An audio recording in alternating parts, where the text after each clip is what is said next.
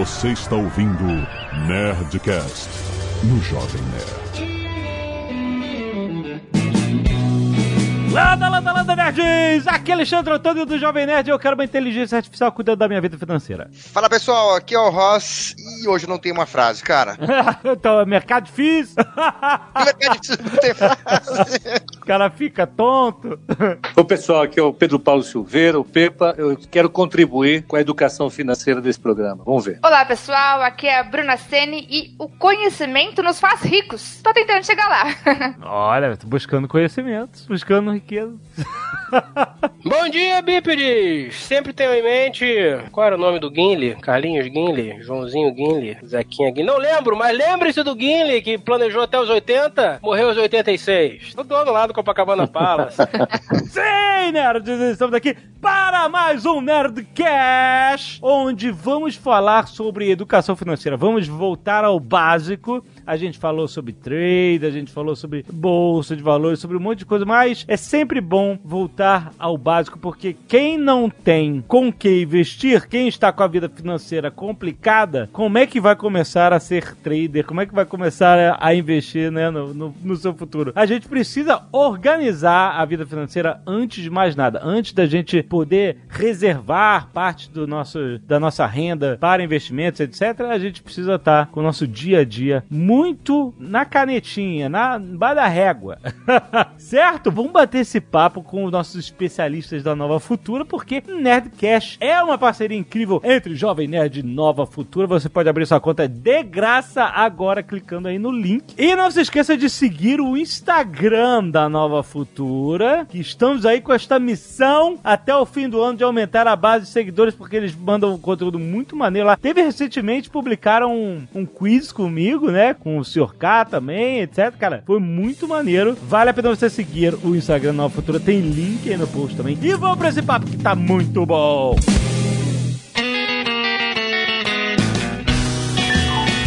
Toda educação financeira começa em você parar de gastar, né, seu Fred? Não.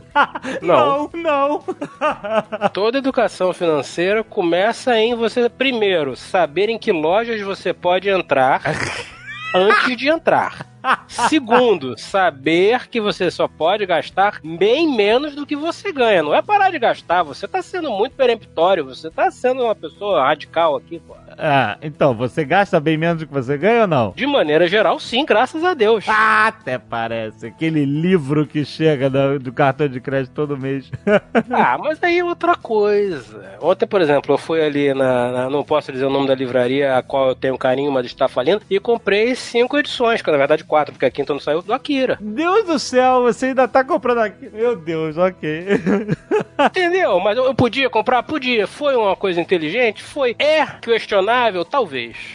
Te fez feliz? Exato, esse é o meu argumento. Obrigado. é, acho que a primeira questão para começar com educação financeira, além de controlar gastos, é conhecer a importância da educação financeira, os benefícios e se sentir feliz também poupando. Claro. Porque não ficamos felizes só gastando. Poupando e vendo nosso dinheiro crescer, investindo também pode nos deixar felizes, não é? Sim, sem dúvida. É verdade. Sem dúvida. Então, mas assim, como é que você resolve essa equação, entendeu? Todo mundo tem que aprender a fazer planilha. É necessário. Existem outras formas mais simples de você simplesmente se controlar. Porque assim, quando você não faz a planilha, você realmente perde a noção. Você não sabe quanto você está gastando e você perde o controle. Quando você vê, chega a dívida. A solução para vocês todos fazem planilha ou vocês eh, têm controle suficiente para não precisar disso? Você tá de sacanagem perguntar isso pra mim, né? Olha, eu não Olha, sou a favor de nada muito complexo, não. Acho que o que facilita pra você, o que te faz conseguir se controlar é o que importa. Pra- eu tenho uma planilha assim, mas a minha planilha engloba os meus gastos, o que entra, o que sai e só. E o que eu vou investir. Não tenho muita conta, muita fórmula, até porque acho que isso acaba complicando a vida, né? Acho que o simples funciona. Há algum tempo, desde a minha juventude, eu tenho o hábito de fazer uma planilha. É uma lista do que eu gasto, do que eu recebo, é bem simples. Transformei isso numa planilha Excel há alguns anos. Mas então, vo- você criou um hábito de atualizar a planilha diariamente, mensalmente, semanalmente, alguma coisa assim? Mensalmente é fundamental. Eu não tenho noção, percepção clara do que vai acontecer comigo ou do que aconteceu se eu não fizer essa planilha, essa Aham. lista do que eu gastei, do que eu não gastei. Isso é fundamental. E aí, você acha que poder classificar que tipo de categoria de gasto você tem é algo que é tão importante quanto você simplesmente listar os gastos como assim, uma lista única de cabo a rabo? Tipo, ah, eu tô gastando muito com restaurante, ou demais no supermercado, ou demais com entretenimento. Eu acho que é a percepção do que fazendo o seu orçamento estourar, porque a gente tem um planejamento, nós temos aquelas despesas que nós de fato planejamos, ou aquelas que de fato temos que arcar, que são os nossos custos fixos, e vira e mexe tem alguma coisa que fica fazendo a gente perder a mão no nosso orçamento. Essas É. despesas eu acho legal ter controle sobre elas. é o livro que a gente compra, é o jantar que a gente faz. São aqueles pequenos mimos que eles servem como amortecedor para a realidade. Um amortecedor para a realidade. Muito bom. conceito. Exatamente, mas eu concordo. É, eu, acho que é nisso que o dinheiro some. Não é no aluguel ou na prestação do, sei lá, do carro, ou enfim. Óbvio que essas coisas também consomem uma quantidade animalesca de dinheiro. Mas esses são gastos planejados. O problema é você entrar na Saraiva e emborcar um barão em, em revista em quadrinho. Isso é uma idiotice. Caraca, Fred, é isso mesmo? não, não, não foi isso tudo, não. Foi um pouco menos, foi um pouco menos. Deixa eu ver aqui. Pera aí, eu posso pegar a nota. Tá meio longe, mas. eu- Pegue a sua nota fiscal, por favor. Eu já faço um pouco diferente, né? Eu tenho um, um orçamento mensal, onde, obviamente, eu tenho meus custos fixos já estabelecidos, que eles não mudam, obviamente. E eu tenho um- uma parcela que eu deixo separada né, do que eu ganho para poder ter gastos, digamos, variáveis, assim. Então, eu defino um X, e esse X eu defino semanal, não é mensal, não, obviamente, que isso é só multiplicar é existente. E também tem uma parcela já que eu também reservo aí para investimento, que eu sempre faço aí. Aliás, costumo investir antes de gastar com, por exemplo, com os mimos ou com os Ah, com os gastos aí variáveis. Então eu tenho um X ali que eu posso gastar até acabar. Se deixar pra investir depois. Ah, não, não foi um barão, não, foi menos. Cadê, Ana? Fala aí, pegou? Achou a nota? Achei, mas não vou dizer quanto é que foi, não, porque eu vou, eu vou ficar com vergonha agora. Você tá me impressionando, tô me sentindo pressionado, Alexandre. Você que foi pegar a nota, porra. É, eu acho que essa parcelinha da felicidade ela é importante também, né? Porque você querer se controlar demais, se privar demais, acaba não funcionando muito bem, né? Tem que ter aquele prazerzinho do presente e o prazer do futuro, que é o investimento, né? Além dos gastos fixos. This is your chance to own some real estate. Are you ready? Eu acho que a informação é a coisa mais importante que a gente pode ter pra começar a pensar. Seja você poupar hoje pra gastar lá na frente, seja você poupar pra tua família ter segurança financeira, porque no limite é isso. O, o capital nada mais é do que um elemento que traz bem-estar pra gente. Por exemplo, eu vou dizer o seguinte: se você faz uma planilha básica, sério, não precisa nem de Excel, pode botar aqui na, na ponta do lápis no papel. Todo seu, as suas fontes de entrada de dinheiro, todas as fontes de renda. Normalmente são poucas, né? A gente tem uma, normalmente uma, ou, ou duas, ou qualquer coisa assim, né? Ou duas se você for um casal. É, pois é. Os itens de saída de dinheiro são sempre é, maiores em quantidade do que os itens de entrada de dinheiro. Se você for listar, fazer um bullet point para cada item, né? Então, o que acontece? Quando você começa com os itens de entrada, esse é fácil, somente a gente sabe. Ah, é o salário, é, sei lá, um- uma rendinha que eu tenho de alguma coisa, um bico que eu faço ali, um frilazinho, qualquer coisa assim. Pode, se for uma família, né, junta todos os, os itens de renda de- dos membros da família que contribuem, etc. Aí você começa a listar os gastos fixos: aluguel, prestações, conta de luz, conta de internet, conta de locadora vermelha. A locadora vermelha é barato, vai. A locadora vermelha, pelo que ele proporciona, tá de graça. Aí a pessoa assina mil streamings e, e aí dá no mesmo. É. Mas aí, enfim, pega os gastos fixos, coisa que você sabe que vai bater certinho todo mês lá, por mais que uma conta de luz possa variar, ele é um gasto fixo. Vai pegar uma média e vai botar lá. Queria tanto que minha conta de luz variasse pra baixo, mas nunca vai. Só varia pra cima, né? Então, você já pode projetar, já projeta pra cima, pô. Cara, essa é a parada mais básica de fazer o mês. Pega só gasto fixo, pá, esquece gasto variável. Pega só renda e só gasto fixo e coloca coloca um do lado do outro. Se tiver negativo já, só no gasto fixo, não é que tá errado, mas é que, assim, você... Pô, tá errado. Não é que tá errado, tá errado. Se o sujeito ganha, a, a família ganha 10 e, ganha, e gasta 13, porra. Só no fixo. Se só no fixo tiver maior do que a renda, assim, tem que ter uma, uma reforma. Se no mínimo tem que apertar o cinto. Parece até que vocês estão Tem que falando do colocar a Brasil. pô. PEC dos tetos dos gastos aí. Bateu. Tá tudo Exatamente. em salário.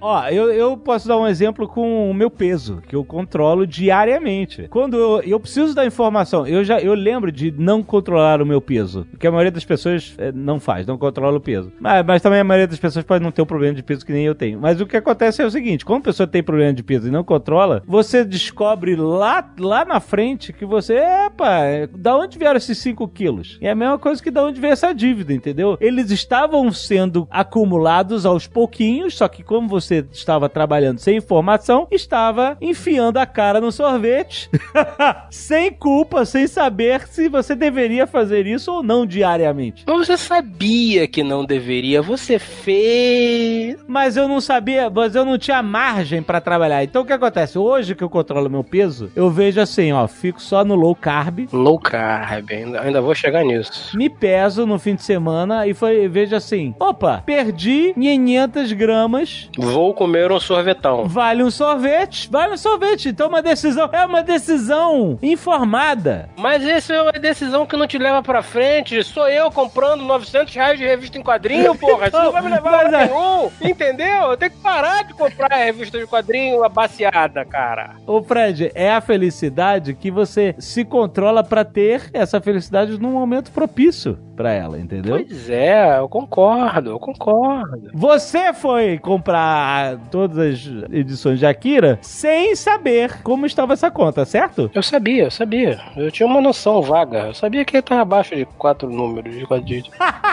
Cara, queimaram toda a minha coleção de Akira. Você desculpa, eu vou. Enquanto estiver saindo, eu vou comprar e. Pô, achei Camelot 3000, cara. Que eu li quando eu tinha meu 12 Deus. anos de idade. Pronto. É a minha infância ali naquele saquinho amarelo, cara. Eu acho que a grande questão é, fuja da manada. Porque se sua família é endividada, você Putz. faz parte aí dos 64% aí de famílias brasileiras que são endividadas, segundo uma pesquisa aí da Federação Nacional do Comércio. Ou seja, fuja da manada, né? E se controle. Tô achando Eu acho que... que- o número é até conservador, hein? Sem Eu acho que tem um elemento cultural no Brasil do parcelamento. Então, tudo Sim. você pode parcelar, tudo você pode parcelar, o cara pega uma, uma ali, uma dívida ali, outra ali, outra ali. Isso acaba estimulando o endividamento. Aí, se vem, o cara já tem um custo fixo que já aperta, sei lá, 70%, 80%, às vezes até mais aí do seu orçamento de quando você recebe. Quando você começa, ah, não consigo comprar, parcela isso, parcela aquilo, parcela aquilo. Se entra um terceiro elemento aí de necessidade imediata, sei lá, uma tragédia, alguma coisa que precisa do dinheiro ali, isso gera endividamento, o pessoal não consegue sair, são alta carga de juros em cima, isso vai gerando uma bola de neve e acaba que todas, a grande parte das famílias aí tem endividado. Então tem esse elemento cultural é, muito presente aqui no Brasil para as pessoas. Pode ver, toda propaganda que vem é alguma coisa, ah, parcela de X, parcela- ninguém fala o valor de cara, o valor. Lógico, tem uma estratégia de marketing por trás disso, mas isso acaba estimulando. E o povo quer o seu bem-estar, ele vai lá e compra mesmo, e parcela, e não importa quanto vai ser de juros. Mas é porque, como você falou, é uma questão cultural, concordo, mas eu acho que também é uma questão econômica, no sentido de, vamos lá, vamos pegar aqui uma situação bem ruim. A geladeira quebrou, amigo, a geladeira quebrou. Não dá pra você postergar, é uma parada imediata. Você precisa comprar uma geladeira. Você pode ficar sem televisão, pode ficar sem sofá, pode até fazer um esforço ficar sem cama se quebrou o estrado, enfim. Mas a geladeira queimou. É por isso que é importante também essa questão do. Acho que a primeira coisa quando a gente começa a falar em educação financeira, como falamos, é primeiro saber a importância, né? Porque querendo ou não, por mais que você acabe poupando alguns prazeres aí do presente, você tá aumentando aí consideravelmente as chances de concretizar também planos e objetivos Sim. seus pro futuro, né? E aí tem a questão de controle de gastos, tem também a questão da reserva de emergência, né? Pô, quebrou a geladeira, eu tenho que ter reserva de emergência, eu não vou pegar lá o cheque especial, o cartão Sim. de crédito. É porque acho que a questão é usar os juros a nosso favor, né? Pegando dados aqui do Banco Central, a taxa de cheque especial, dependendo do banco, pode chegar a 500% ao ano. Vai ou pagar até. cinco geladeiras em cima disso. Exato, ou até É, mais, cheque né? especial. É. Cheque especial é uma coisa proibida de se usar. tá? Não, não- não se pode usar cheque especial. Não, não, não- não devia nem ter, né? Devia Não, ser uma coisa que você fala ao banco: olha, eu não quero ter. Você vai usar assim, naquele dia que você perdeu o controle do saldo, vai entrar um ou ficar dois dias com isso daí, Sim. depois vai zerar. Para comprar um bem, você tem outras linhas de crédito. Existem bens que é até razoável você imaginar que vão ser comprados a crédito, parcelados. Né? Um bem de consumo durável, como o próprio nome diz, normalmente ele é comprado com parcelamento. É razoável pensar por quê? Porque isso compromete uma parte importante da poupança. Se a pessoa consegue comprar um bem de valor agregado maior, parcelando, sem comprometer uma parte importante da renda, isso é razoavelmente aceitável, desde que a taxa de juros não seja muito elevada. O que não dá para aceitar é justamente é, é, essas linhas de crédito que são extremamente elevadas, é, caríssimas, um cheque especial, o cartão de crédito, isso não dá para imaginar. This is your chance to own some real estate. Are you ready? Queria fazer uma pergunta sobre juros, justamente. O juro é o preço de uma dívida, né? É o quanto você está pagando a mais. Por exemplo, num, num, parcelamento de um imóvel. Normalmente as pessoas vão comprar, como você falou, um, um, bem de consumo durável, caríssimo, que a maioria das pessoas não tem a grana no, no talo para comprar e vão ter que fazer um parcelamento de apartamento. Uma casa vai ser parte da vida delas. Em nenhum lugar do mundo as pessoas compram casa à vista. A imensa maioria compra com hipoteca, com financiamento imobiliário de longo prazo. Sim. E taxa de juro acessível. É, faz sentido. Automóvel também. Sim. São bens muito caros. Né? Exatamente. Eu acho que o Brasil começou a amadurecer, começou a ficar um pouco mais moderno depois que o brasileiro pôde entrar no financiamento imobiliário, pôde comprar um automóvel com parcelamento superior a 12 meses. Isso passou a ser mais civilizado. Que antigamente era muito difícil por causa da, né, de toda a inflação galopante, né? A inflação, exato. Exatamente. A minha geração não teve acesso a isso. É uma coisa interessante, não, não sei, vou dar aqui uma opinião que eu olho em volta, eu vejo pessoas da minha idade, colegas, amigos, etc. Há 30, 40 anos atrás, talvez, 20 anos atrás, 30, vamos aí, 30, 30 é um número bom. 30 anos atrás, a impressão que eu tenho que era mais comum as pessoas comprarem um apartamento do que é hoje. Eu não sei o que que ao certo mudou na economia, eu não sei ao certo o que que mudou na forma de financiamento, mas hoje em dia eu vejo muito mais dificuldade nas pessoas de comprarem um apartamento, um bem durável a longo prazo, do que um carro. Sendo que o apartamento é um bem. O carro não é um ativo, o carro é um passivo. Que ele vai gastar, vai gastar dinheiro e perder valor. Exato. Enquanto o apartamento só, só vai perder valor se houver um problema, mas de maneira geral ele mantém o valor, podendo até valorizar. Eu não sei o que que houve. Pepa, você, você teria essa informação? Não, mas olha, não, eu acho que essa sua percepção pode estar equivocada, porque de fato o sistema financeiro da habitação voltou a financiar as pessoas mesmo Hum. depois do plano real. A, a, pra você ter uma ideia, quando o plano real ele entrou em ação, a parcela da dívida, do crédito, do crédito total das pessoas, das empresas em relação ao PIB no Brasil, era de aproximadamente é, 17%. Hum. Ela cresceu até 50 e poucos por cento. Num país avançado, é, o endividamento do setor privado, o crédito em relação ao setor privado, é superior a 100% em alguns casos. Então, o Brasil tinha um problema crônico que durou algumas décadas, uma oferta de crédito muito pequena. E isso atrapalhava o desenvolvimento de alguns mercados, em particular como o setor imobiliário. Depois do Plano Real, com a estabilização monetária, o, o sistema de financiamento imobiliário foi se reorganizando e hoje está relativamente mais fácil conseguir esse imóvel do que Hum, antes. Entendi. Ainda que esse momento em particular esteja mais difícil. É, então, mas aí eu pergunto, será que a cultura de adquirir imóveis também mudou? Porque eu lembro que na época, antes do plano real e tal, o imóvel era quase que tipo, ah, era uma garantia do seu dinheiro não perder valor e, quiçá, até valorizar e tal. Em vez de, tipo assim, todo mundo, até depois, né, do confisco das poupanças, todo mundo ficou muito desconfiado, né, é, com dinheiro no banco etc. Essa ideia do imóvel como investimento existia justamente porque não tinha financiamento. Como era muito difícil as pessoas comprarem, eh, as pessoas alugavam mais. Hoje em dia, Aham. o valor do aluguel em relação ao imóvel caiu para um. Então, o imóvel não é um investimento muito, entre aspas, interessante. É isso que eu queria perguntar. O imóvel já é visto como objetivo. O objetivo de todo mundo é ter, no mínimo, uma casa boa para morar, uma casa legal, onde possa receber sua família, criar os seus filhos. Então, ele já passou a ser isso e deixou de ser um investimento, um, um bem de especulação, virou mais um bem de consumo durável, um investimento de longo prazo do que efetivamente um. A avó da minha esposa, ela tem fixo na mente dela que comprar um imóvel e alugar é uma forma de investimento.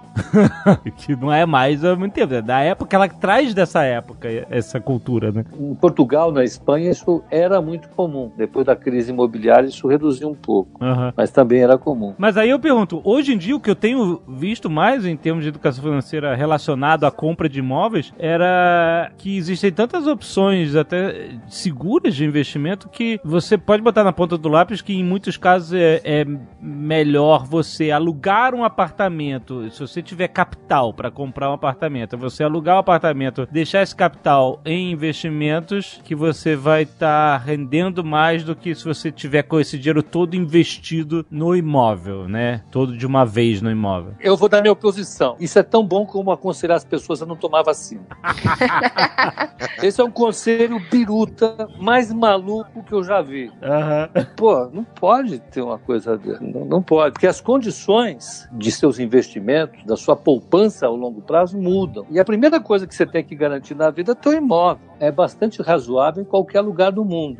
Aí vieram com essa ideia de que é tranquilo você alugar um apartamento e deixar o seu dinheiro emprestado, que no longo prazo isso vai ser positivo para você. Eu não tenho certeza de que isso é, é razoável. Aliás, eu acho que conhecendo um pouquinho, pouquinho, alguns rudimentos de economia comportamental, é fácil ver que quem não compra um imóvel provavelmente não vai guardar o suficiente para manter essa poupança ao longo da vida para pagar o seu aluguel, porque é bastante difícil. Aham. É, o que eu acredito é o seguinte: acho que para as pessoas o imóvel não é nem um investimento, né? Acho que a primeira é a segurança, depois é o investimento. E acho que uma grande polêmica que tem hoje em dia é: ou você guarda o seu dinheiro para tentar comprar ali um apartamento, alguma coisa à vista, ou você vai financiar. E o financiamento, obviamente, acho que é algo, algo que as pessoas estão pensando mais antes de fazer por conta justamente dos juros, né? Que você acaba pagando, você paga- acaba pagando dois, três imóveis ali a mais, né? Do que se você tivesse comprado à vista. Eu acho que essa questão da segurança de ter a sua casa até vista de forma, eh, de forma diferente do que você vai colocar ali para investir. É, até pegando alguns dados aqui da CVM, as pessoas que guardam suas reservas financeiras, a maioria eh, diz que investe, né? Que eu não acredito que seja muito bem investimento, na poupança. Cerca de 70% aí das pessoas investem em poupança, se- 69%. Enquanto Ainda? 5% ainda. Isso é um dado de 2018. Caraca. Enquanto em ações, por exemplo, apenas 5%. Aham. Então acho que essa questão cultural do brasileiro ainda é uma coisa que tá engatinhando, né? Em relação ao investimento. E acredito que a questão do imóvel seja mais do que investimento, né? Seja a segurança inicial da vida ali pra depois poder guardar dinheiro e pensar em outros objetivos. Até que eu acho que é diferente a gente pegar um imóvel com elemento de ter a sua casa própria, né, com elemento de segurança, como a Bruna falou. E, por exemplo, eu já tenho minha casa e vou comprar mais um monte de imóveis para alugar. É um outro panorama, né, que a gente separa. Então, quando você quer a segurança, como o Pepe falou, acho que isso vem em primeiro lugar, realmente, é de você ter sua casa própria. Agora, tá, eu já tenho minha casa própria, eu tenho um dinheiro ali. Será que realmente eu vou procurar um imóvel com risco de vacância, imposto para pagar IPTU? Será que vale a pena ou de, de repente eu tenho outras alternativas ali eh, de investimento que serão melhores, né? Então eu gosto de separar o elemento da segurança com o elemento do investimento para revenda ou para aluguel, enfim que seja. Então acho que são coisas totalmente distintas que acho que na hora que a gente tomar nossa decisão é diferente. É, eu parcelar 10 anos ou até 15, 20 anos um apartamento ou uma casa onde eu vou morar com a minha família era o sonho aí de toda pessoa, de segurança e tudo mais. Não sei até onde, né, a gente consegue separar essas duas coisas porque no final eu vou ter que pegar um desembolso de grana e colocar, tirar um dinheiro de um lugar e colocar em outro.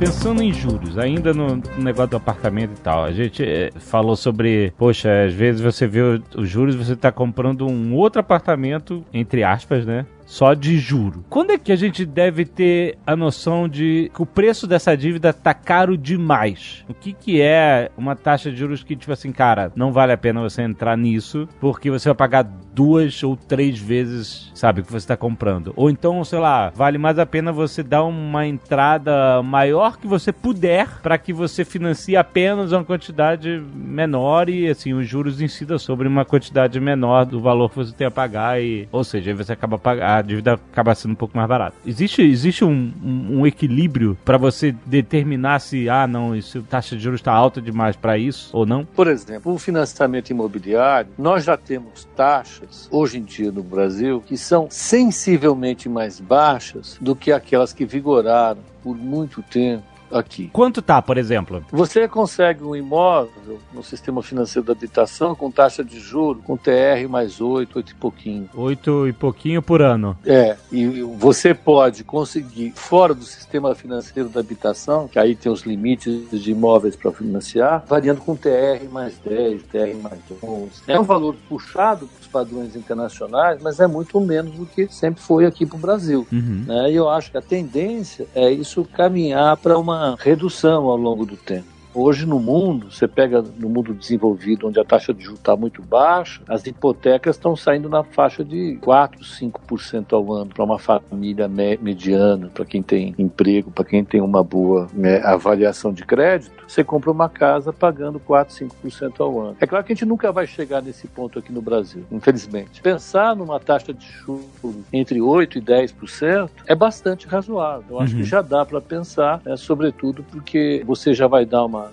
entrada da ordem de 30%, de 40%. Isso já vai ajudar bastante a, a reduzir o impacto financeiro dessa dívida ao longo do tempo. Essa entrada de 30%, 40% é algo que é praxe no mercado ou tipo assim, é o desejável para que você financie man a man, sabe? É desejável, você tem financiamento com 20%. Sim. Agora, eh, voltando ao, ao que eu ia falar, dentro do caso e do prazo que você vai fazer, provavelmente você vai ter situações em que o financiamento imobiliário ele fica muito próximo, para cima ou para baixo, do aluguel desse imóvel. Mais uma vez, Uhum. contrariando essa ideia atual de que é interessante você vender o seu imóvel e pagar um aluguel. Ora, entre pagar um aluguel e pagar uma prestação por 20 anos, por 30 anos, né, para quem pagou aluguel a vida inteira, quem paga aluguel a vida inteira passou a vida e você não tem a casa. Quem está pagando o imóvel, ainda que seja uma taxa de juros elevada, você comprou pelo menos uma parte do seu imóvel. É bastante diferente, é bastante razoável ver a ideia do financiamento imobiliário como uma coisa que vale a pena na maior parte das vezes. Acho que isso é uma questão importante, até porque, assim, em relação a vou alugar ou vou financiar, será que eu consigo alugar e poupar? Ou eu só tô alugando e, Aham. digamos, gastando dinheiro ali, né? Se, talvez se você consiga alugar e ainda poupar e investir isso, esse valor que você paga de aluguel compense é, em relação ao que você pagaria ali de financiamento, acho que é uma conta a se fazer, né? Talvez vou ficar ali 30 anos pagando o imóvel, será que eu não consigo alugar e também ter... Só que eu tenho que ter a, dis- a disciplina, né? Uhum. De pagar o aluguel e também a grana ali investir pra esse poder fazer diferença no longo prazo. É. A questão é justamente essa, a disciplina, né? Será que o brasileiro, será que as pessoas conseguem ter esse autocontrole, essa disciplina de não querer sair resgatando dinheiro a qualquer necessidade, né? Tem algumas incertezas, né? Que tipo, você vai estar na casa de alguém que pode pedir o apartamento de volta, você tem que sair, vai para outro lugar que você não sabe quanto é que vai ser o lugar, você não tem aquele planejamento que nem você teria, né? De se você tivesse fazendo uma, né, um financiamento da sua própria casa e tal, etc. Enfim, foi elucidativo falar sobre isso porque eu tinha essa impressão de que ah, a parada do momento é só alugar e investir aí, se você tiver capital, né? Pra investir em alugar que você consegue mais, mas não é bem assim, não é tão simples assim, né? Pipa até votou contra por vários motivos que ele explicou aqui. Mas o, o senhor Caio, eu lembro que ele foi alguns anos atrás numa, num empreendimento em Botafogo e ele saiu se arrastando de lá, né? Com a realidade do. Não, porque eu já, eu já esperava, já sabia. Eu sabia onde é que tava metendo meu pé. Quem saiu muito triste foi a minha esposa. Ah, é? Porque ela, tadinha, ela, ela, ela realmente foi acreditando. Ela já foi acreditando. Foi acreditando. Eu ainda tentei demovê-la dessa ideia, mas ela não. Então, né, ela não me ouviu, a realidade se impôs. Mas era parcela in- inacreditável? Era taxa de juros alta? Era o quê? É, Era um financiamento com uma construtora, que eu não me lembro nem qual era a construtora, era uma construtora que eu não, eu não poria dinheiro, uma vez que eu não conheço. Até porque as que a gente conhecia também faliram, né? Então, enfim, todos.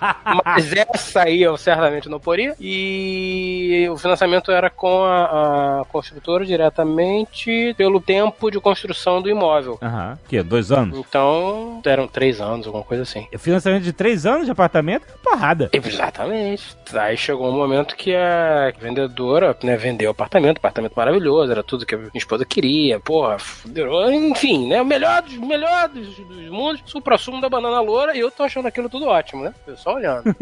É, até agora tá fácil. Até agora tá lindo, até agora tá sonho. Até agora eu quero dois, eu quero ver quando a conta. Aham. Aí ela perguntou: Ah, então aqui com esse valor, assim, dando entrada de tal, etc e tal, é, vocês estariam confortáveis com uma parcela de 20 mil reais? Deus do céu! Aí eu falei: Confortabilíssimo. Você está confortável, minha esposa? Nem tremeu, nem tremeu, nem hesitou, né? Nada! Do jeito que tava, mandei: Confortabilíssimo. Você está confortável, minha esposa? Jogou pra ela, coitada. né? Aí ela. Vamos fazer o seguinte: na vinda pra cá, passei numa, numa banca e vi uma edição especial de Cebolinha. Vou lá. Deixo nas suas mãos. O que você decidir está decidido. E saí do stand. Você quer que eu faça, cara? Ah, você é muito escroto, cara, você deixar ela com essa sinuca de bico. Eu falei antes de sair de casa, a gente vai perder uma parte considerável do nosso sábado à toa. Aquele sábado, essa, esse é exatamente como esse sábado. Sabe, né? Que é sábado curto, naquela semana longa. Ah, exatamente como você fala assim. Por que, que eu decidi fazer isso com o meu sábado? Pois é, né? Das das 24 horas livres que eu tenho numa semana de 7 dias, por que que eu vou emborcar nisso? Não faz sentido. É, mas o financiamento de três anos é muita maldade, né? Muita, não tem como ser diferente disso, né, cara? De um apartamento. Em Botafogo, senhor cara, você tá maluco? Não, mas aí agora toda vez que eu passo ali no prédio, na, na, na rua, que é aqui perto de onde eu moro, são quatro andares, se não me engano. Eu imagino que sejam dois por andar. Não, dois por andar com certeza. Não sei se tem de fundos ou não. Enfim, o primeiro andar tá sempre vazio. Não sei qual foi a mágica que os caras conseguiram construir o prédio. Talvez alguém tenha comprado os dois apartamentos do primeiro andar. Não conseguem alugar, mas também não moram lá. Talvez ah, esse apartamento sejam moradias de malas de milhões de reais também. Talvez as malinhas estão É ali, né? É.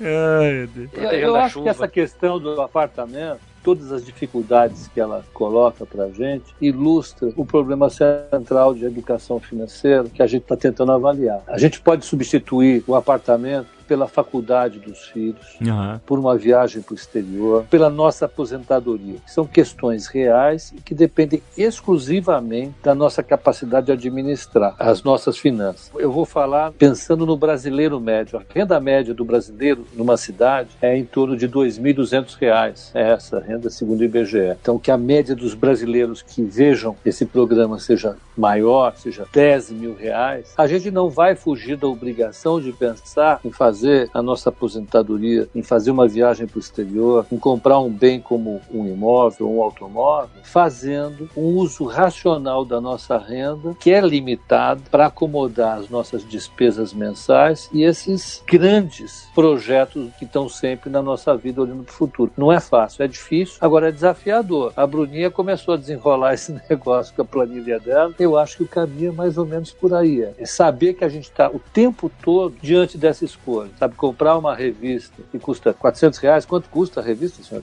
A revista Não foram vários, boa. foram vários. 1.500 reais. 1.500 reais. É isso mesmo, Bel. Ou alocar isso num, num investimento qualquer para daqui a cinco anos isso virar um apartamento, virar uma passagem para um país da África, ou pagar uma parte do curso da faculdade dos filhos. Ah, não se engane que este puto está pagando a viagem dele pra Argentina agora. Que ele fez mês passado ainda. Mas olha só, vemos e convenhamos. Eu tá bom que eu sou conhecido pelo exagero. Em novembro, em dezembro do ano passado eu viajei pra Nova York, foi bom, foi bom, não vamos falar disso, foi bom. E em fevereiro eu fui pra Dallas, em julho eu fui pra Argentina. Não, Dallas você foi trabalho, pô. Sim, mas e foi barato, né? Foi de graça. Eu não gastei um centavo lá. Você sabe que não é assim que funciona. Nós não estamos falando, olha, Ah, mas aí o problema é teu. bom, mas o fato é que ele gasta muito porque ganha muito. ah, isso aí, né, seu cara? Volto a dizer. Graças a Papai do Céu, algum nível de sorte e esforço pessoal, eu consigo gastar menos do que eu ganho. Poderia gastar menos? Deveria. Nunca passa de um milhão por mês, isso é bom, é razoável. Não passa, não. Nem chega a pé. Ih, nada. Tem tempão que o meu gerente do banco não me liga pra perguntar se tá tudo bem, se eu quero assinar um papelzinho aqui. Nada. Então, mas isso é disciplina, parte da coisa. De educação financeira ter disciplina. Exato. Vocês sabem qual é a definição formal da economia, da ciência econômica? É como alocar os seus recursos escassos entre fins alternativos. Bonito isso, hein? Hum. Filosófico até. Peraí que eu vou escrever isso aqui, Pepa. Isso não vai ficar assim, não. Eu vou escrever isso Os no papel nossos- aqui. Botar Os nossos recursos são escassos e a gente tem que estudar o tempo todo como alocá-los da melhor forma possível. Como É, não é alocar recursos. Eu tô falando sério, eu tô escrevendo isso. Isso é bonito pra cacete. Recursos escassos Escassos. para fins alternativos. Mas, olha, gost... sério, gostei. Exatamente, é, exatamente. É, Eu acredito que a grande questão, né, no fim das contas, é começar a adquirir essa consciência de educação financeira que o brasileiro, é, historicamente, está conquistando, engatinhando para conquistar isso agora, né? Também tem aquela coisa, eu aprendo pelo amor ou pela dor, né? Ou depois de uma crise, de me afundar em dívida, ou eu vou aprender, eu vou começar a ter essa consciência para realmente pensar no futuro, pensar em concretizar objetivos, pensar em pagar a viagem e depois viajar. Não é? Hum. É uma questão aí que a gente tem que ver se vai ser pelo amor ou pela dor, né? É até engraçado, né? Porque mundialmente aí essa questão das iniciativas de educação financeira, elas têm crescido, especialmente após a crise de 2008, né? A própria OCDE, né, que é a Organização aí para a Cooperação e Desenvolvimento Econômico, segundo ela, um número crescente de governos nacionais está engajado a desenvolver estratégias de educação financeira, dentre eles Nova Zelândia, Inglaterra, Índia, Estados Unidos, Colômbia, México e, incrivelmente, o Brasil. Tem até um decreto publicado de 2010 que instituiu a Estratégia Nacional de Educação Financeira, que é a tal da ENEF. E desde então, ela vem tentando desenvolver algumas temáticas sobre educação financeira no Brasil. Então, é um assunto que realmente vem crescendo aqui. É, acredito que ainda seja algo que esteja longe do ideal, né? Mas esse crescimento do interesse do brasileiro por educação financeira e essas iniciativas, até do próprio Estado, para poder trazer alguns programas aí sobre educação financeira, sejam muito benéficos para as pessoas começarem a pensar e ter essa consciência com o dinheiro, né? Pra depois planejar e pensar no futuro, porque é algo que culturalmente, historicamente, o brasileiro não pensa muito, não, né? É, o que a Bruna falou tá certo. Olha, depois da crise financeira americana, mais de 5 milhões de pessoas perderam seus imóveis financiados. Isso causou um trauma enorme lá. E lá eles resolveram fazer a educação financeira, patrocinada inclusive pelo Banco Central americano, com iniciativas educacionais, etc. e tal. E aqui também a gente está fazendo isso. Mas eu acho que é fundamental a gente entender essa coisa simples, que é alocar a nossa escassa renda para poder olhar para o futuro de uma maneira um pouco mais sólida, um pouco é, consciente, que não é fácil. Eu acho que parte dessa base é você desenhar quais são os seus objetivos financeiros, pra começar, né? Porque se você não souber também o que fazer com a grana, também não. Você não vai ter um drive de se planejar pra quê, né? Se você ficar só pagando conta, o que eu entendo que é é a maior parte da dificuldade da maior parte das pessoas é, porra, todo mês tem conta pra pagar. Mas, por exemplo, todo mundo vai ter conta pra pagar todo mês. Mas se você tiver objetivos financeiros ao lado das contas, é uma forma de você começar a visualizar em como chegar naquele objetivo. E isso é o estímulo que você precisa, às vezes, pra você começar a organizar a, forma como você paga, eh, tipo assim, quais são as contas que você está adquirindo, quais são as dívidas que você está adquirindo. E o controle financeiro começa todo com, assim, é, é o meu pensamento, tipo assim, é o que deu certo pra mim no passado. Quando você estabelece um objetivo financeiro, mesmo que ele seja inalcançável nesse momento, mesmo que você nem saiba como começar, só o fato de você ter o objetivo financeiro desenhado na sua mente, já é um norte, né? Já é uma bússola na sua mão pra você, assim, ó, beleza, vou caminhar nessa direção, o que que eu faço? E aí você vai começando de ponto a ponto, atacando os defeitos da sua vida financeira, se ela tá bagunçada, se você perdeu o controle das contas, etc. Você começa, por exemplo, dívida, às vezes você tem uma dívida que você pode renegociar ou trocar essa dívida por outra dívida mais barata, né? Isso é um fato que às vezes a pessoa não percebe que ela pode, negociando dentro do próprio banco ou com outras instituições financeiras, refinanciar uma dívida com uma taxa de juros mais barata. Ou seja, basicamente você pega um outro empréstimo para pagar esse empréstimo, só que esse outro empréstimo tem a taxa de juros mais barata. Ou seja, você está simplesmente reduzindo, você continua endividado, mas você reduziu o preço dessa dívida. Isso também é algo que se deve ter em mente, né? É, o que, o que você falou é fundamental. Se eu traço o objetivo, vai lá, vou fazer um curso no exterior daqui a 10 anos. É legal você meter isso na cabeça e falar, dá para guardar 200 reais por mês. E para guardar 200 reais por mês, para fazer esse curso, vai ficar mais fácil você abrir mão de algumas coisas que voluntariamente, do nada, você abriria mão. Você está disposto a, a, ir menos no cinema, ou, ou, comprar uma coisa a menos, ficar um pouco mais refratário aos. Guardar 200 reais não é tão sacrificante assim. Ter esse objetivo na cabeça é fundamental fundamental. Eu concordo com você. Se a gente não colocar, a gente vai ficar gastando, pagando conta e nada vai acontecer. Eu acho que a gente acaba caindo naquele ponto, né? É, do que eu quero, qual que é o nível de bem-estar que eu estou buscando e o planejamento que eu tenho que fazer para chegar naquilo. Então, acho que a educação financeira ela vem desde um, um elemento de um consumo consciente, não ser aquele consumidor compulsivo que simplesmente compra para ter aquele bem-estar né? e, e não importa quanto que eu tenho. Traçar um objetivo de médio e longo prazo que você vai fazer com a tua grana, seja para uma aposentadoria, seja para comprar um imóvel, para faculdade. Então, planejar o que eu quero lá na frente, né? Você não tem um, um, objetivo, algo que você quer atingir, de repente você fica travado no meio do caminho, não consegue ir para lugar nenhum e busca aqueles elementos de consumo pontuais, né? E tem vários estudos que mostram esse elemento de consumo que traz algum tipo de bem-estar para algumas pessoas que elas simplesmente se perdem, começam a endividar e aí cartão de crédito, cheque especial, a dívida cresce até que fica inadimplente, e aí isso gera um monte de complicações aí, perda de crédito e o cara não consegue mais se desenvolver.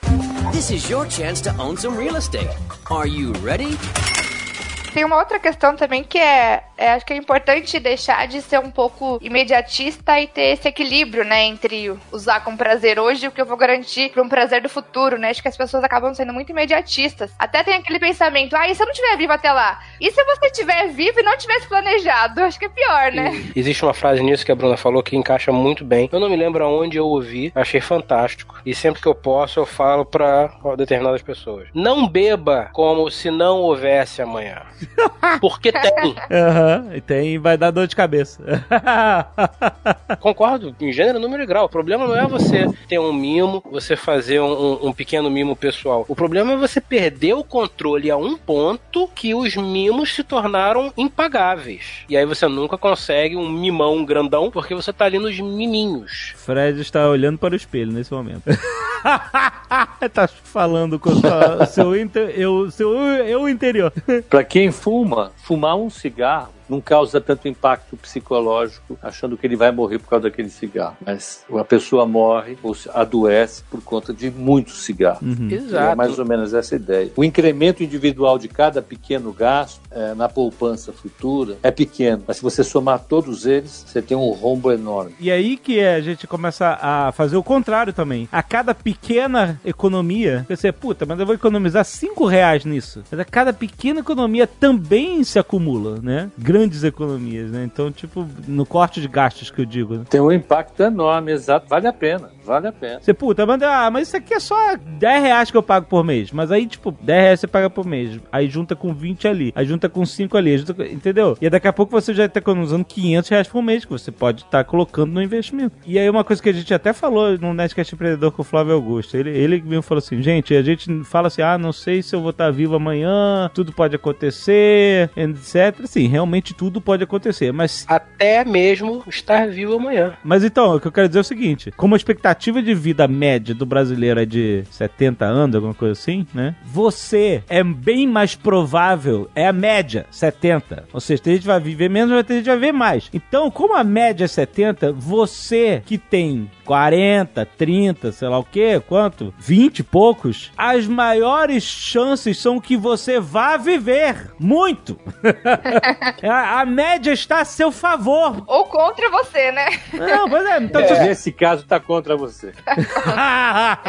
Vamos filosofar até um pouco, então, né? Nós temos a chance de fazer com que não só nós, mas também as próximas gerações tenham resultados aí satisfatórios, né? No quesito de como lidar lidar com o dinheiro de forma consciente para realizar seus desejos, seus sonhos. Ser uma pessoa financeiramente educada, né, significa muito mais do que dominar alguns conceitos complexos como juros, inflação, orçamento. Isso vai além, né? Significa também ter alguns comportamentos que permitam aí levar essa vida financeiramente saudável e tem a ver com esse equilíbrio, com esse pensar no amanhã, né, não viver como se fosse o último dia, e esquecer que a média está contra nós, né? Então acho que é uma questão que podemos pensar não só no presente, mas para levar também para gerações futuras. Inclusive, agora esse tema aí de educação financeira, ele está na Base Nacional Comum Curricular, né? Que é a, sim, a Pô, partir aí de uma coisa que eu falo há anos, que é uma maldade de qualquer governo. Não ensinar educação financeira e questões mínimas de direito, principalmente civil. Porque Exatamente. se você aprendesse isso na escola, cara, uma série de problemas que as pessoas têm ao longo da vida não teriam. Exatamente. A partir de dezembro de 2019, já as escolas elas têm que estar adaptadas nessa BNCC, essa Base Nacional Comum Curricular, e a educação financeira está entre os temas transversais aí que deverão constar nos currículos de todo o Brasil. Então acho que é uma questão desde pensar também na, na preparação aí do professor, né, para poder ensinar isso para as crianças, não só como conteúdo de matemática, né, juros, inflação, rentabilidade, mas também como esse comportamento em relação ao dinheiro, com evitar esse consumo desenfreado, se controlar. E tem até um estudo que diz que 81%, um estudo realizado pela, pela Unicamp, que diz que 81% dos alunos que têm educação financeira gastam parte do que recebem, do que recebem e guardam a outra parte para realizar seus sonhos. Eu acho que esse primeiro passo aí de ter essa educação financeira na BNCC como esse tema transversal deve ajudar muito aí também nas futuras gerações, né? É um compromisso que a gente tem que assumir também, é, não só em deixar isso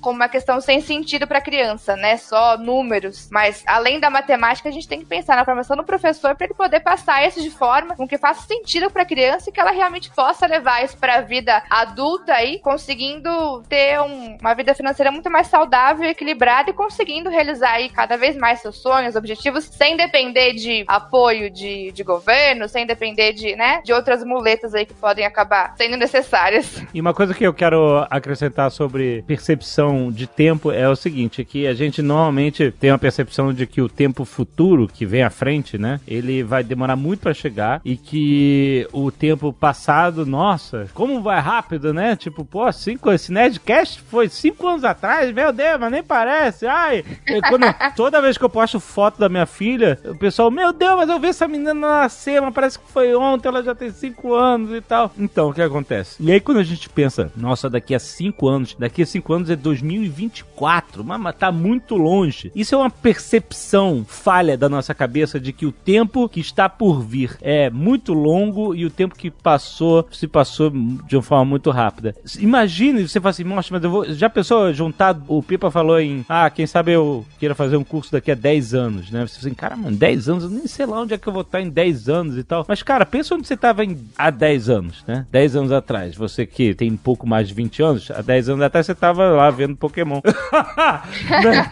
No meu caso, tava assistindo Meninas Superpoderosas. Os meninos são poderosos. Por exemplo, você fala assim, caraca, daqui a 5 anos, né? Que que, se eu juntar 200 reais por mês por 5 anos? É muito tempo, nossa, eu nem sei o que tá fazendo em 5 anos, mas para pensar, se você estivesse fazendo, juntando 200 reais há 5 anos, não pelos próximos anos, mas e se você tivesse há 5 anos? Eu, Assim, não juntando, mas colocando no investimento, etc, tá fazendo aporte em investimento, ou qualquer coisa é do tipo, né? Esses 5 anos passam, cara. E para você se manter disciplinado nos próximos 5 anos para colocar dinheiro em investimento, ou que seja, fazer pequenos aportes no, no que for possível, que a gente sempre aconselha aqui, é preciso ter objetivo financeiro, entendeu? É, é, é por isso que eu falei, é tão importante desde o início você, você pensar que o objetivo financeiro, por mais inalcançável que seja, se você já tiver ele, e eu não estou falando do moral The Secret, ainda bem que o Azaghal não está aqui, estou falando simplesmente de objetivos de uma forma racional, é, você já tem um norte para você começar de alguma forma a andar, mesmo que você fale assim, ah, se eu juntar 200 reais por mês em 5 anos, eu não, eu não chego nem perto de atingir esse objetivo financeiro. Mas não importa, você começa com 200 reais. Você não sabe daqui a um ano como é que vai estar, se vai estar no emprego melhor, se você vai começar um projeto que vai dar certo. Nisso que você tá falando, uma coisa que eu vejo muito em muita gente, tem um sonho, hipoteticamente falando, tá? Sem pé na cabeça aqui. Meu sonho era ter uma BMW X4 zero blindada. Porra, Fred! tá, ok. É válido, vai, vai, beleza. É um sonho válido, porra. É um sonho É um válido. sonho, é um sonho. É, ok. É um sonho válido. Se você me disser que teu sonho é ter um Fiat 147C, eu vou rir de você, porque eu sei que não é o teu sonho. Entendeu? Aham. Então, beleza. Aí as pessoas falam assim, pô, mas eu nunca vou conseguir juntar dinheiro pra emborcar, sei lá, quantos milhares de reais, centenas de milhares de reais, uma BMW X4 blindada. É importante, blindada. Blindado. É. Existe uma chance que realmente você não consiga juntar dinheiro pra isso se essa for a sua única meta. Mas será que se você pensar assim, então, preciso juntar tantos 500 mil reais por ano pra conseguir investir, pra que esse dinheiro faça dinheiro em tanto tempo, para que juntando também eu consiga chegar na BMW? O que, que eu quero dizer? As pessoas têm uma dificuldade muito grande de fazer um planejamento de longo prazo porque elas não dividem em passos. Elas só veem o final. Eu quero juntar dinheiro para comprar uma BMW. Como é que você faz isso? Ah, eu não sei. Isso é uma dificuldade que eu vejo muita gente tendo. As pessoas não conseguem fazer um planejamento, pequenos planejamentos que um na frente do outro vira um planejamento grande e você chega no seu objetivo. Eu acho que isso também é uma coisa que deveria ser ensinada para as pessoas. A gente chega num, num ponto onde poupar dinheiro ele é um hábito, né? Você vai criando Sim. sua vida. Seja você guardar seus 20, 50, 100 reais por mês, até quando você tem uma renda maior, onde sobra mais uma grana. Se você já tem esse hábito, você consegue poupar mais grana. Se você não tem esse hábito, tem gente que ganha 15, 20, 30, 50 mil e gasta tudo. Então é uma questão realmente de- de um hábito, seja porque você teve alguma experiência passada que foi positiva, seja porque alguém te ensinou, seja porque você tem um sonho, vai além do custo tanto, ganho tanto e sobra X ali. Porque tem gente que ganha, bast- ganha muita grana também e gasta tudo, cara. Então, quando você tem o hábito de poupar, você começa a traçar seus objetivos de longo prazo, você começa a ver, sei lá, que seja sua BM, que seja seu Fiat 147, que acho que isso não importa, é, é você traçar um, um caminho, ter um elemento de planejamento e buscar o que você quer, cara. É isso. Exato. Até Pois porque é. depois de um tempo, o dinheiro, ele começa a trabalhar por você também, né? Não é só o que você tá poupando, mas também os juros que esse dinheiro tá rendendo pra você, né? Acredito que hoje em dia só uma formação básica não é mais garantia de sucesso, né? Como o Ross falou, tem gente que ganha seus 40, 50 mil e não consegue poupar. Então, é, essa consciência financeira é muito importante. Não adianta ter um bom emprego com salário alto, você não consegue equilibrar gastos. Pode ficar endividado exatamente igual a pessoa que tem a renda baixa, né? Vou até mais longe, hein? Posso falar por conhecer pessoas que fizeram isso ao longo da vida. Pessoas que ganhavam uma quantidade muito grande de dinheiro na época, né? Já 20, 20 e poucos anos atrás. Ganhavam há 20 e poucos anos atrás papo de 25 mil reais e todo mês o cara emborcava 30. Então não é nem você dizer, ah, o cara vai ficar endividado que nem uma pessoa que tem um, um salário mais, mais baixo, tem mais dificuldades, ele se en- endivida. Não, o cara que ele ganha muito dinheiro, ele se endivida numa proporção que se torna impossível dele sair. A pessoa que tem um salário menor, ela se endivida até um determinado limite. O cara que ganha, sei lá, 50 e gasta 60 todo mês, o dia que ele descontrola, ele gasta 120.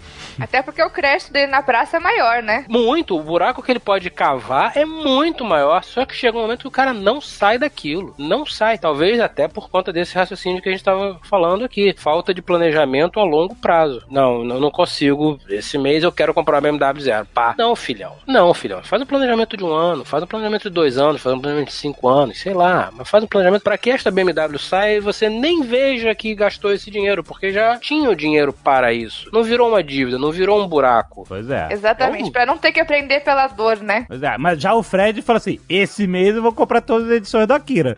Não, cara, ainda tem duas que não saíram. Olha aí, tá bom, faz o planejamento aí. Se tivesse as seis, eu tinha comprado as seis. tá vendo? Olha o descontrole. Mas não é descontrole, não. Eu estou há meses, que anos, eu nem sei há quanto tempo que está sendo publicado, esperando isso. Eu queria esperar sair todas pra comprar todas. Porque se eu vou lá e compro a primeira, aí vai dar uma depressão, eu vou querer acabar de ler a história, não saiu nem a segunda ainda. Eu tô mal acostumado com a locadora vermelha que te dá a série inteira de uma vez, sabe?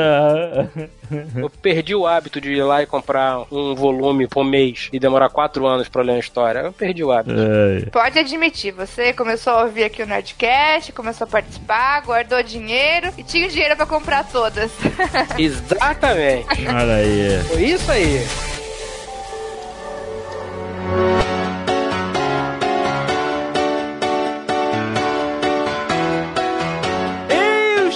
Aqui com Vinícius Fuzikawa. Sim, senhor. Você não participou desse programa, fez falta, hein?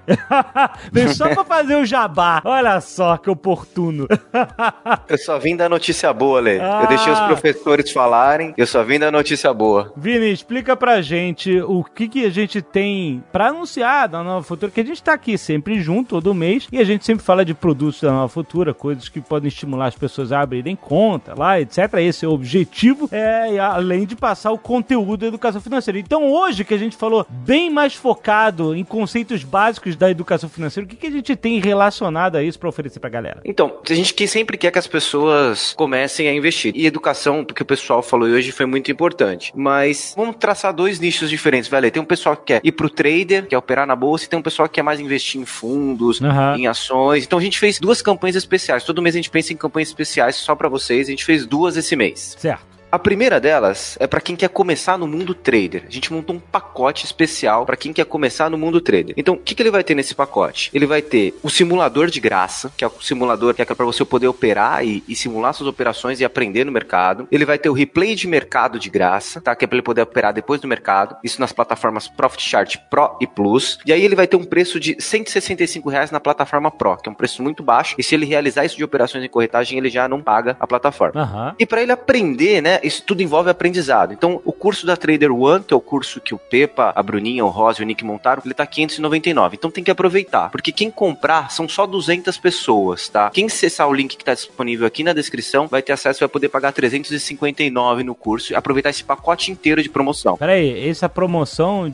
que é mais barata é só pra 200 pessoas, é isso? É só para 200 pessoas, Ale. E como é que a pessoa sabe se ela ganhou mesmo, se ela vai conseguir? Ela se cadastra, tem um link no post, uma landing page. Isso, tem uma landing page, ele vai acessar, vai ver todos os dados, todas as condições da promoção certinho, ele vai se cadastrar, ele vai receber o e-mail comunicando se ele conseguiu ou não fazer. Assim, explica exatamente o conteúdo do curso. É na plataforma, no site da Nova Futura, você vai ter acesso a uma área. Você que vai comprar o curso, você vai ter acesso a uma área exclusiva onde você vai ver uma série de vídeos. É isso? É EAD. EAD é numa plataforma da EAD Box, que é uma plataforma bem conceituada de ensino à distância. E você vai ter acesso a uma série de aulas, são seis horas de conteúdo, tá? Que Maneiro. vão pegar bem no detalhe, falando sobre análise gráfica, vão pegar no detalhe também de análise fundamentalista, o que, que é uma tendência de alta, o que, que é uma tendência de baixa. Cara, tem termos bem técnicos aí que você vai aprender do zero com os professores da Futura Academy. E principal, pra operar, pra ganhar dinheiro no mercado, operando. Inclusive o Ross, que é o professor e participou do Nerdcast hoje, ele tem uma operação dele que chama X13, que é uma operação montada, que tem muito sucesso. Ele ensina lá no curso também. O público-alvo do curso é quem está se interessando em ser trader, quer obter conhecimentos básicos, é isso? Conhecimentos fundamentais de ser um trader, é isso? Isso, fundamentais até o comecinho do intermediário, ele até começar a operar mesmo. Ah, maneiro. Maneiro, pô. E a gente vai vir com, nesse mês aqui mesmo, vai vir com novos cursos na Futura Academy, cursos que a gente está preparando para o mercado de ações, mercado de fundo de investimento imobiliário, opções. Então, desse mês para frente vão vir novos cursos aí também. Mas aí cada curso, só pra galera não ficar na dúvida, cada curso é um módulo separado que a pessoa compra individualmente, cada curso. Não é uma assinatura tipo Netflix que o cara vai ter acesso a tudo. Ainda vamos chegar lá, Lê. Ainda vou chegar lá, tá bom, ok. O fato é que a Nova Futura, desde que começou a nossa parceria com o Jovem Nerd, cara, tá crescendo muito nessa área da comunicação com o usuário, né? Com o seu cliente, né? Eu acho muito maneiro isso, porque não é só uma corretora, né? É uma corretora que tá proposta prover conteúdo. Primeiro, a prova disso é que a gente tá junto aqui fazendo Nerdcast há tanto tempo, né? Ou seja, vocês estão interessados em prover conteúdo, em conversar com as pessoas que vocês esperam que sejam seus futuros clientes, né? É muito maneiro. E no caso do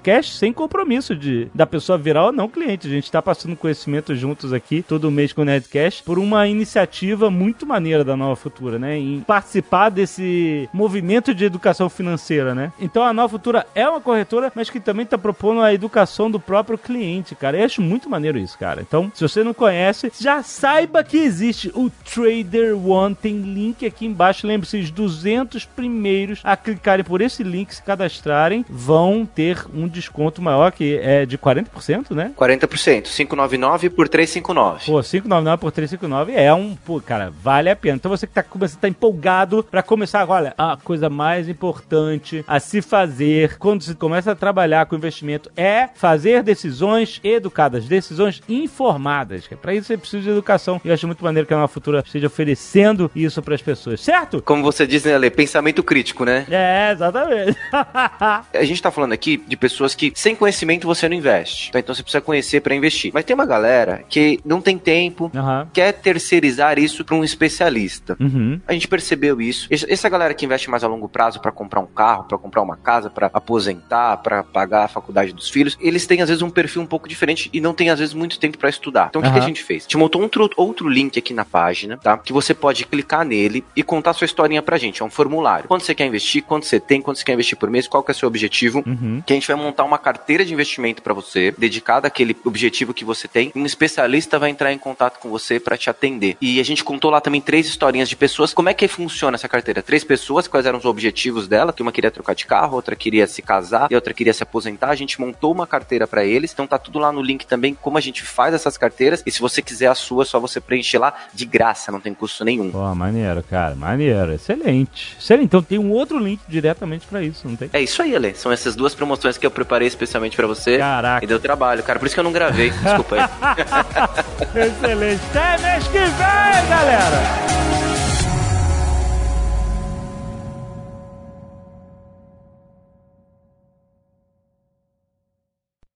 Este Nerdcast foi editado por Radiofobia, podcast e multimídia.